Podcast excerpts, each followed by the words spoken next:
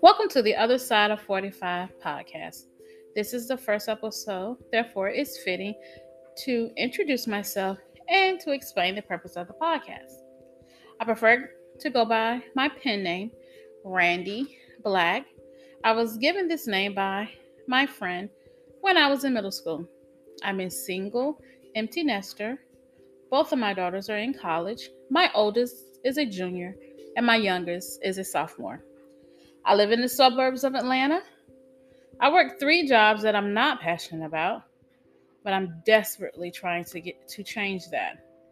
I'm an aspiring entrepreneur and founder of Black Girls Who Network. The Other Side of 45 actually started as a WordPress blog named The Other Side of 35. At the end of 2009, just weeks before my 35th birthday, I decided to start a blog. I had just been released from a cult-like religion, and I lost everything and everyone that I had known my entire life. I was a single mother of 2, trying to navigate life without support. I had good intentions when I started the blog, but because I had not addressed the trauma I had experienced, those posts were not genuine. So when I went back to read those posts, I realized that there were a lot of things missing. I wasn't ready to share my life the way I thought. That's why the posts were few and far between, and they didn't dig deep. They would just surface things that were happening to me at the time. And it took me until now, 2021, to even admit some of my truths. Until I could be honest with myself, posting about my life or starting a podcast couldn't happen. And that's the background of starting the blog. Before we dive into the why and what of the podcast, I want to share a story. Don't worry, it's related. When my children were in maybe the 5th and 6th grades, life was very challenging for us. We were not in a good place. One day, we were at a park. I had sub sandwiches from Publix for us, and we were sitting at a picnic table at the park. The girls were full of energy and ready to run and play with their new friends at the park. They always made friends when they went to the park. I wanted a few minutes with them to eat and soak up time with them. And they responded, "Mommy, you're going to have to get used to eating alone. We will be teenagers soon, and we'll be going off with our friends, and you're going to have to eat by yourself." And off they went to play. I thought it was so cute. So I naively shared this conversation with my coworker, and she did not think it was cute. Instead, she thought it was sad. And she offered to eat lunch with me. She was like, "I'll eat lunch with you. You don't have to eat by yourself." And I tried to explain that I didn't think that eating alone was a bad thing. But that I thought this conversation was cute, that the girls were planning to live this great life when they were teenagers. They were going to be out doing things with their friends. I thought it was so funny. They always thought that when they became teenagers, that life was going to completely change, and they were going to have this full life. And incidentally, they did. But then I started sharing that conversation with others, none of whom thought it was cute or funny. They all thought it was sad. And I didn't understand why everyone thought that the thought of me eating alone was sad. See, at the time, I didn't know that it wasn't about eating alone. It was about being alone. The dreaded empty nest syndrome. And as a single parent, an empty nest would mean it's just me. There was going to be no spouse or significant other to share my life. And my daughters, as they got older, worried about that. and so did my friends.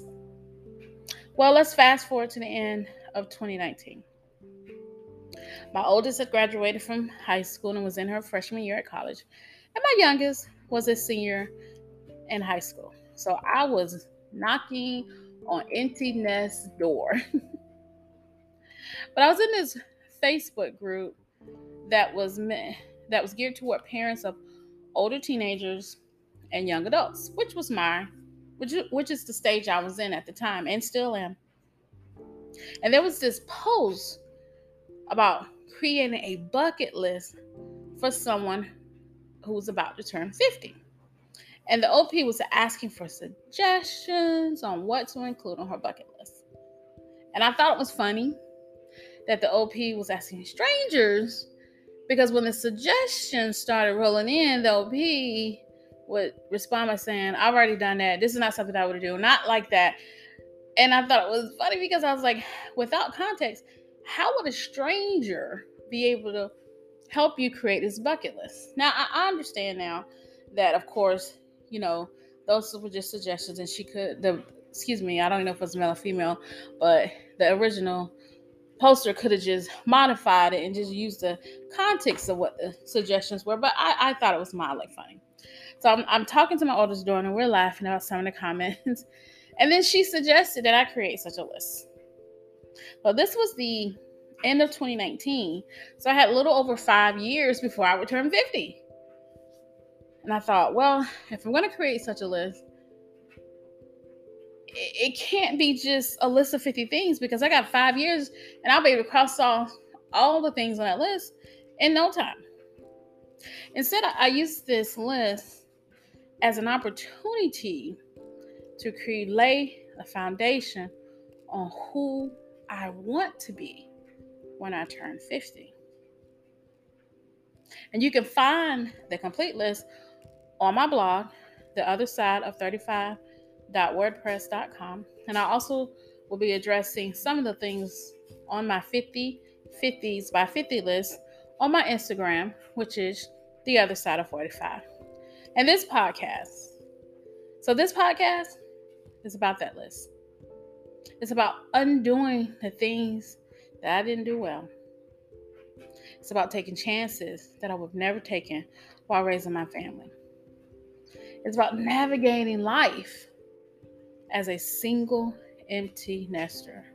It's also about admitting my mistakes, but ultimately recreating my life. So yeah, there's going to be no more hesitation for me, no fear. And I plan to live as though I will be 50 on January 10th, 2025. And I want every day of my life to embody what the great Mary J. Blige says. I like what I see when I look at me, when I'm walking past the mirror. Don't stress through the night at a time in my life. Ain't worried about if you feel it. Got my head on straight. I got my vibe right. I ain't gonna let you kill it. You see, I wouldn't change my life. My life's just fine. So meet me on the Other Side of 45's podcast, the blog, and Instagram.